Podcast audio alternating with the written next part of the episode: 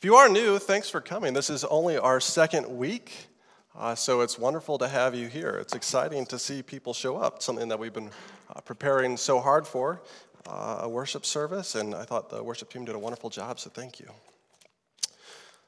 Let me pray for us, and then we will begin. Father God, thank you for your word. Thank you for the things that you teach us. Would you open our hearts so that we can hear exactly what you want to speak to us through your word? Would the Holy Spirit tell us exactly how you want us to respond? In Jesus' name, amen. So today we're continuing our series called Welcome to Cornerstone. So it's a 5-part series, 5 weeks. We're in the Gospel of Luke, and we're talking about our vision and our mission. So you already heard me say our mission statement earlier, but today, the first 2 weeks, we're really focusing on our vision statement. And so we worked out a lot of statements as a new church, and my question today is, okay, so we have these wonderful statements. Now, how do we grow? How do we start to become a happy, healthy church? How do we get bigger? Just like we want our kids to grow up, how do we begin to grow up as a church? Well, most new churches, if you were to look at a bell curve of new churches, you would see their growth rate. So if this is the number of years, kind of the x-axis, and then the y-axis is the percentage of growth, you would see it starts out very high.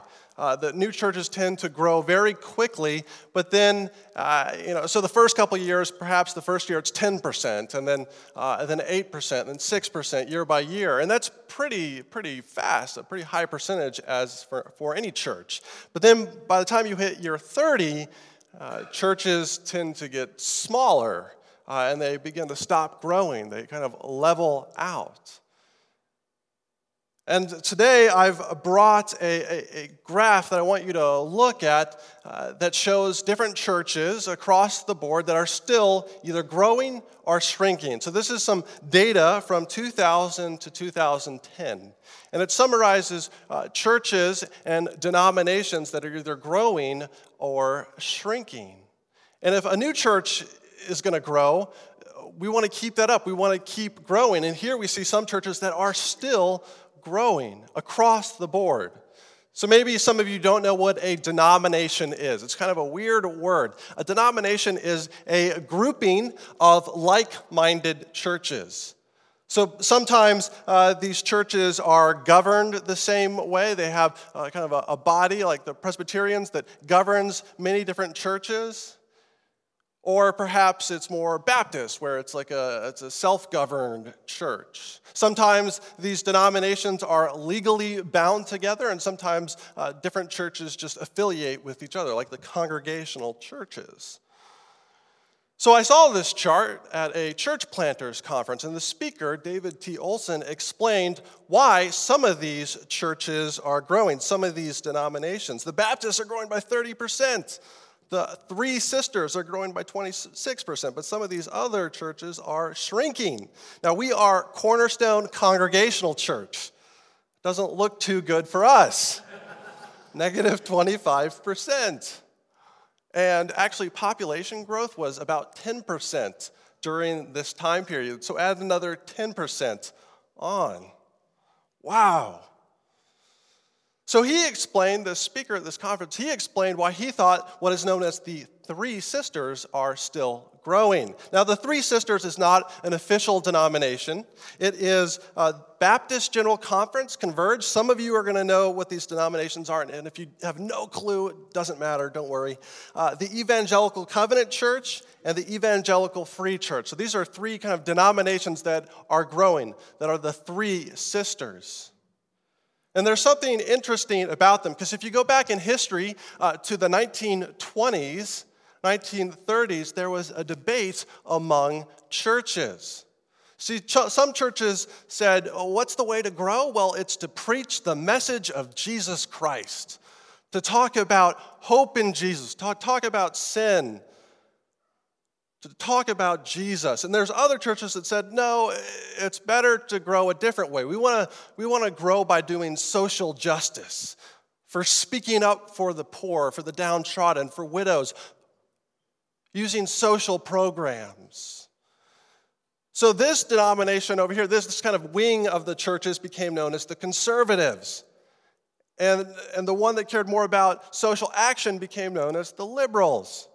And if there's anything that we know about conservatives and liberals, it's that they don't get along. And many of these churches, as you can see on the graph, they still either sway one way or the other towards talking about Jesus or towards doing good deeds for Jesus. And the special thing about the Three Sisters is that in the 1920s, these denominations were filled with Swedish people. In other words, they were speaking a different language. When everyone else was arguing about, should we talk about Jesus or do good things for Jesus, they were just reading their Bibles and saying, well, the Bible says to do both. They didn't get pulled into the debate. And I think we can see the fruit 100 years later, as this denomination is still growing, this kind of clumping. And that gets into our vision statement. See, our vision statement, kind of what we want to become, is a gospel-centered church that changes lives through sharing the message of Jesus Christ in word, but also in deed. See, not only do we want to be a church that grows, that would be wonderful, but we want to be a church that is true to the Bible and true to the message of Jesus, that not only do we preach the good message of Jesus Christ, but we also back it up with good deeds, with gospel deeds. As I explained last week, our vision comes from Jesus' purpose for his ministry. So if you weren't here last week, you can go back, you can listen to the message. It's called Gospel Words. And you can learn that Jesus was all about proclaiming liberty to the captives, freedom for those bound by sin. But I believe there's another part to Jesus' ministry, and we see it in the Gospel of Luke, that not only did he preach good works, he did good deeds. I'm going to read Luke 4:38 through 39 again. I think it's important to read the Bible, and so we're going to read it. Verses 38 and 39, Jesus left the synagogue and went to the home of Simon. Now Simon's mother-in-law was suffering from a high fever, and they asked Jesus to help her. So he bent over her and rebuked the fever, and it left her. She got up at once and began to wait on them.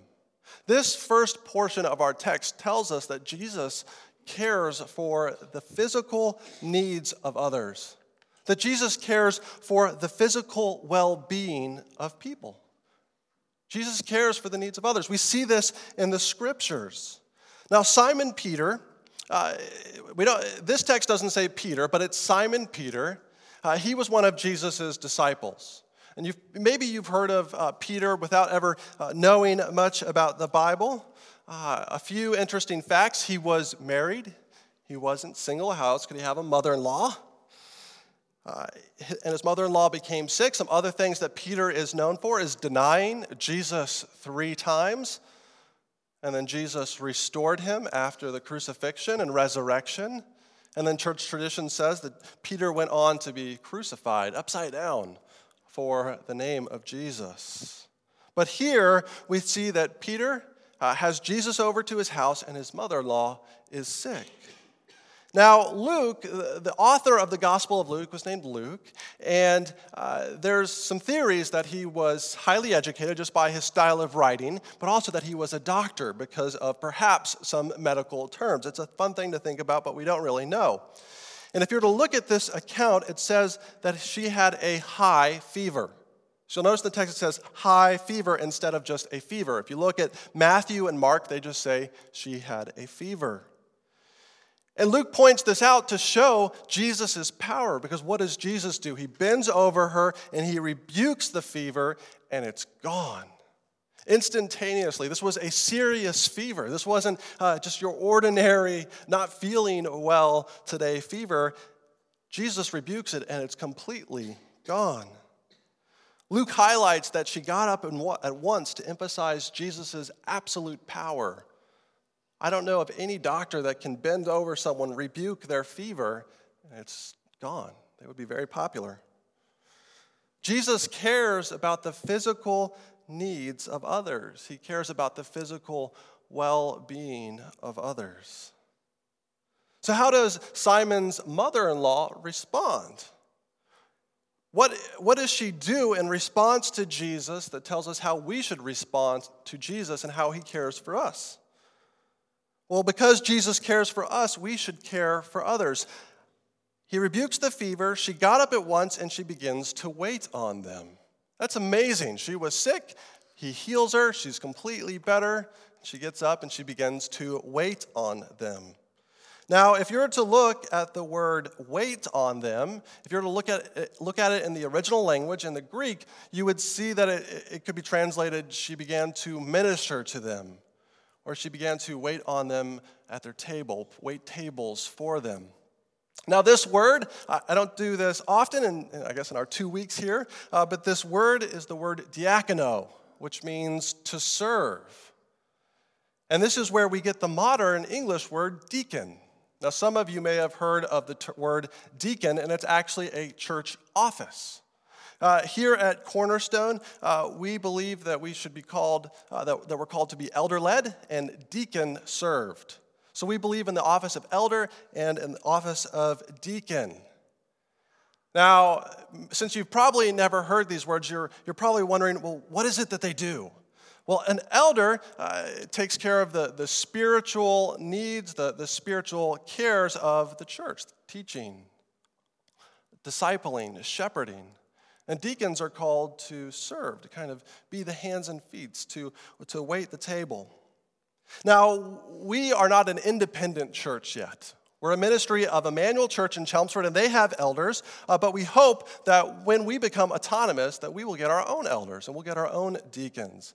Until that time, our kind of leadership team is the church plant ministry team, the CPMT. If you come to the welcome Q&A dinner afterwards, you'll learn more about them. I'm on that team. And then we also have trustees that will become future deacons. So here's the job description, one of the kind of the introduction to what deacons do. Deacons are servants and leaders of ministries who support the work of the church and the vision and mission of the elders. Deacons are people who have a heart for service and care for others. Deacons allow elders to focus on spiritual leadership and church vision with the confidence that the needs of the congregation will be met. So at Cornerstone, our trustees are our deacons. They oversee buildings and grounds, finance, and IT. But their most important task is this other area called direct care, kind of this servant heart attitude, this ministering to others, this waiting on tables with others. What do we put under direct care? It's things like, if someone gets sick and they can't prepare a meal for themselves, somehow the trustees, the deacons, when we have them, would figure out how to get a meal to that person. Or if we have widowed or orphaned people or foreigners in our midst, that they would try to take care of their needs. It's really a kind of a position that focuses on Cornerstone's needs, the needs inside the walls. And you can see this in Acts chapter 6, for those of you that know your Bibles, 1 Timothy chapter 3, where it's really explained what deacons are. And if you actually go to Acts chapter 6 and read that passage, it's the setting aside of Stephen and some other men to be deacons in the church. Right at the end of it, it says, well, they helped the church grow. So taking care of the needs of the church allowed the Apostle Paul and some of the other elders, kind of church leaders, focus on prayer and preaching the word. And this allowed the church to grow.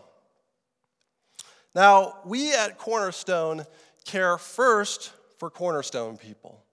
It's kind of an interesting statement. We care first for Cornerstone people, but we care deeply for Westford people. So not necessarily second, but deeply. Now I want you to take a look back at the passage. So kind of look at the whole passage and step back from it a little bit. You're going to see when we reread verses 40 through 41 that it's really showing Jesus caring for all people. But the first two verses, 38 and 39, show Jesus caring more for his people. Peter's mother-in-law. This is really the people that would have been associated with Jesus and his community, following Jesus around, learning from him. Jesus would have had face-to-face interactions with these people. These were his people. And the second story is the masses. It's all the people here who hear, well, Jesus can heal someone, so I'm going to go and I'm going to touch base with him. And I'm going to see if he can heal me. But it's kind of the wider community. Now, Matthew 10:42, we read this verse earlier, but I just want to pick out a little bit in the verse. Matthew 10:42 says, "And if anyone gives even a cup of cold water to one of these little ones who is my disciple, truly I tell you that that person will certainly not lose their reward." So it's good to serve the wider community, to serve the masses, but God says, God really honors, Jesus really honors us when we take special care of those in our church body, those who are his disciples. But remember, if you read through the New Testament, Jesus also fed the 4,000. He fed the 5,000. Jesus cares about more than just those around him. He cares about more than just the physical well-being of his own people. So my question is, well, why do we put maybe the Cornerstone needs before the needs of the community? Well, it's because in order to love the community, in order to love Westford well, we need to love each other well first. You need to love each other first. It's kind of like, when I was growing up, maybe I would be unkind to my parents. They're actually here today. I'd be unkind to my parents, then I'd go over to my friend's house and be really nice to them. Well, true love starts with being loving towards your family first, so that you can better love others. So at Cornerstone, we're trying to care for both. One of our values, we've been talking about values throughout the service. We actually have a series on our core values started in November. You heard prayer, you heard Bible. One of our other values is outreach. We serve others and share the gospel. Gospel words, gospel deeds. At Cornerstone, we're trying to serve our community and each other. So I want to go through some of the ways that we've been trying to put this into practice. So you heard the deacons, the trustees who are really equipping, strengthening to serve the church. But what about some of the ways that we're trying to make an impact on the community? At July 4th, there was a fair at the Chelmsford Common, the July 4th Chelmsford Fair. And we set up a booth there where we had, Cornerstone, we were trying to hand out flyers, but then we also sold bottles of water. And we took the funds from selling those bottles of water and we gave it to the Council on Aging here in Westford because we want to make a positive impact on them. Now, we only sold about 75 water bottles, and if people had just taken the money that they spent on water bottles and given it to us, we probably would have donated more money because I think we brought in like 750 water bottles. So if we had just given our money, we probably would have raised more. But this is our attempt to share that cup of cool water and then to impact the Council on Aging here in Westford. This past week, we hosted in this building, we let Live for Live set up and have some space here and do their board meeting. And I wasn't familiar with Live for Live, but they're a nonprofit that fights domestic abuse here in Westford. And that's really cool that we were able to house them in this building. I don't know if, what our relationship will look like going forward, but I was so pleased because that is really at the heart of Jesus, too. He wants to end things like domestic violence. There's an upcoming way that you can get involved and serve the community, and that's the trunk or treat.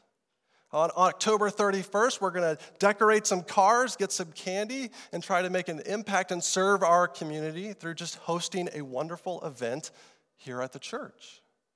And maybe that's not big and glamorous, but it is a way that we're trying to kind of get gospel deeds out into the community, make an impact to serve our community.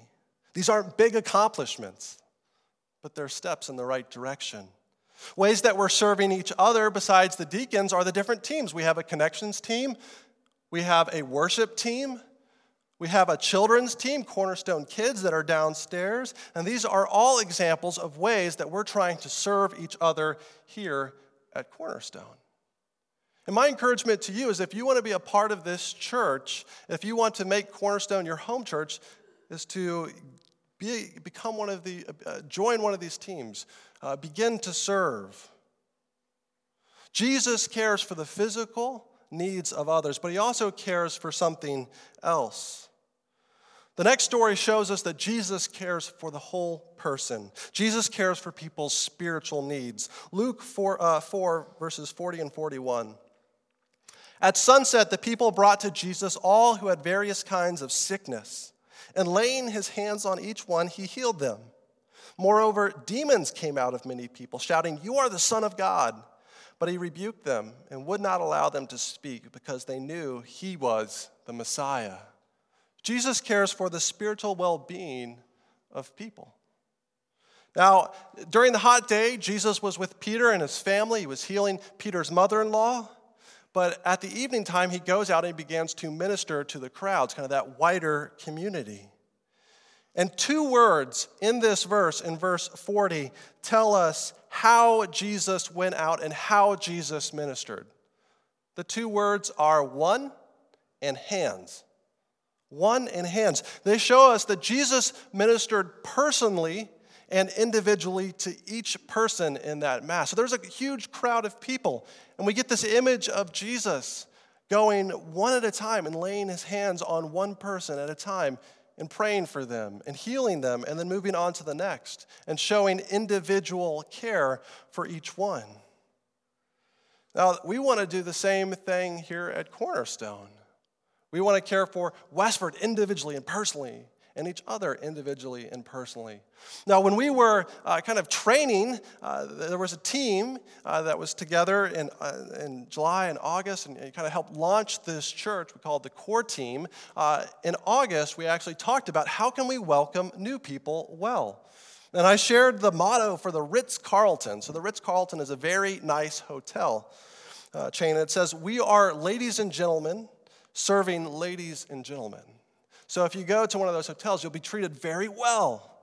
And we want you to be treated really well when you come here as well. We want to be followers of Jesus Christ who treat each other as people that one day might know Jesus as well. Now, why did Jesus do this? Why did Jesus heal these people physically? Well, I think it's Jesus wanted to kind of take care of their physical needs so that they would consider their spiritual needs. And if you're here today and you don't know Jesus, we want you to feel at home and feel comfortable so that you'll consider your spiritual need.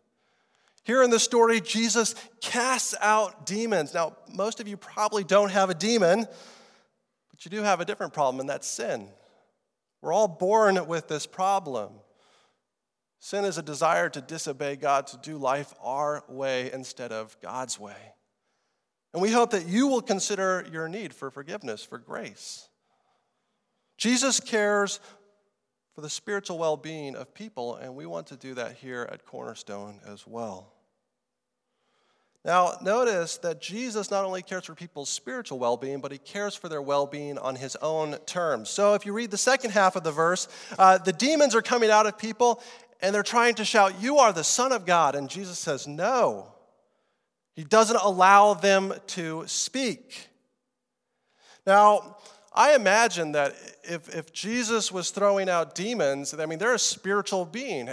To me, it seems like it would be a good idea for the demons to say, "You are the Son of God." That would kind of prove that Jesus is God to his audience. But Jesus, for some reason, says no. He silences these demons, these spiritual beings. Why does he do that? Jesus wants to reveal himself on his own terms. When they say Son of God, that's a messianic term.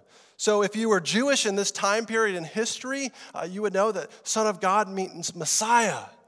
And anytime you heard the word Messiah in that culture, well, your ears would start to ring and you would start to think all these different things that, oh, finally someone has come, a leader has come to free us from the Roman rulers, from our oppressive rulers. Let's have a revolt. Let's attack the Romans.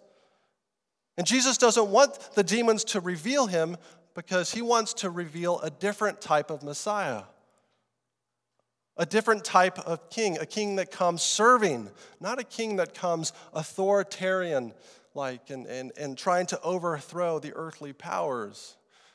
Jesus comes as a servant. He comes healing physically, spiritually, and he calls us to follow him in the same way. So how are we as Jesus people supposed to act as followers of Jesus? Well, this is kind of the big idea of my message. Jesus people care for the needs of others. Jesus people care for the needs of others. Now, I just learned that Jesus People USA is like a kind of an interesting organization. I didn't know that, so maybe some of you are familiar with them from the 1970s, coming out of the Jesus movement. I'm not saying that you are JPUSA. I'm just saying that if you are a follower of Christ, that you have invited Christ into your heart and you trust in him, that he calls you to serve the needs of others, to care for the needs of those around you. Jesus people care for the needs of others. In order to do this well, we need to follow the example of Jesus. Watch what Jesus does in 42 and 43. At daybreak, Jesus went out to a solitary place. The people were looking for him, and when they came to where he was, they tried to keep him from leaving them. But he said, "I must proclaim the good news of the kingdom of God to the other towns also, because that is why I was sent." And he kept on preaching in the synagogues of Judea. So what does Jesus do? He's just been, the day before, he healed Peter's mother-in-law. And then the evening before, he went out and healed the masses. And instead of going out and trying to do that all again, the next morning he runs away. He goes out to a solitary place, to a desert place, and says, I need to spend time with my God, with my Father, before I am filled up enough to serve the needs of others. And if you ever get tired of serving the needs of others, whether it's those around you, it's your family, it's the church body, or it's the community of Westford, follow the example of Jesus. Go to a solitary place. Go to a desert place and pray. Read the Bible. Be with your Father. He needed to get away in order to do what God was calling him to do. And sometimes we need to do this as well. Now, when the crowds approach Jesus and say, we want to make you king, we kind of want to make you that Messiah, that political figure, Jesus says, no. I have a mission to go and preach the gospel to other towns, to other places. It's not all about you. That's what Jesus was saying to the community, to this mass. He was saying, it's not all about you. Jesus people care for the needs of others, and we also are called to our other towns. I think if we were to kind of give a similar example, our town is kind of like this church body. It's inside the walls. If we're to say, well, we're just going to focus on ourselves and each other, that's our only focus, well, then I think we should take this verse to heart that God has called us to other towns. I do think Westford is our other town, Littleton, Acton. That God is calling us to do ministry, to serve others outside these walls. We're going to start in our parking lot. Not bad, but it's a good place. Trunk or treat.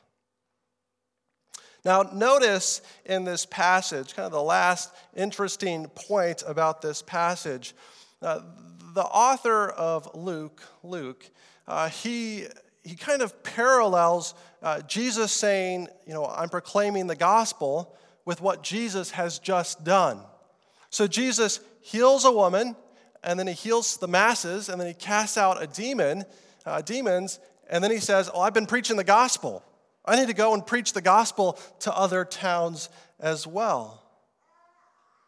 And it's as if Jesus is saying that when I heal people, when I cast out demons, I am preaching the gospel. Now, there's something unique about when Jesus does it because he's validating his authority. He's validating that he is indeed God. But I think you and I are called to a similar path. That when we go out and we serve our community and we serve each other within these walls, we should not look at it as something other than the gospel. Because it is painting a picture of the good news of Jesus Christ. Gospel just means good news. And it's saying to each other and to Westford that we have been touched by a king who came as a servant. We need good words to explain the gospel, but we need good deeds to show its power. Jesus people care for the needs of others. Now, I want to close by asking a question, by posing a thought. Is it worth it? Is it worth it to try to serve each other? Is it worth it to try to make an impact on our community, to not only talk about Jesus, but then to serve Jesus with our actions? Is it worth it? Because there's one thing I know about churches, there's one thing I know about serving the community, that's that when you begin to do this sort of thing, life gets messy. It's not easy to love each other. It's not easy to love those outside our walls. It's hard. But the Bible gives us hope, because the Bible promises that one day our King, Christ Jesus, our servant King, will come and serve his servants. Luke 12:37 says, "It will be good for those servants whose master finds them watching when he comes. Truly, I tell you, he will dress himself to serve, will have them recline at the table, and will come and wait on them." Think about that for a moment. When you get discouraged with serving your family, with loving the church, with loving those outside these walls, remember that Christ is the servant king. And one day he has promised to come and serve you if you trust him, you follow after him. Jesus' people care for the needs of others. Our vision is to be a gospel-centered church. That means a good news-centered church that changes lives. We want to see people changed by Jesus Christ. We're going to do that by sharing the message of Jesus Christ in word and in deed. Jesus' people care for the needs of others. Let's pray. Father God, help us to put your word into action, Lord. We know that we are saved by grace alone, that salvation is a gift to us. There's nothing we can do to earn it. But we also know that salvation requires a response, that good deeds go with good words, Lord. Would you strengthen and empower this church to make an impact on Westford with the gospel? Gospel words and gospel deeds. Jesus, we love you. Amen.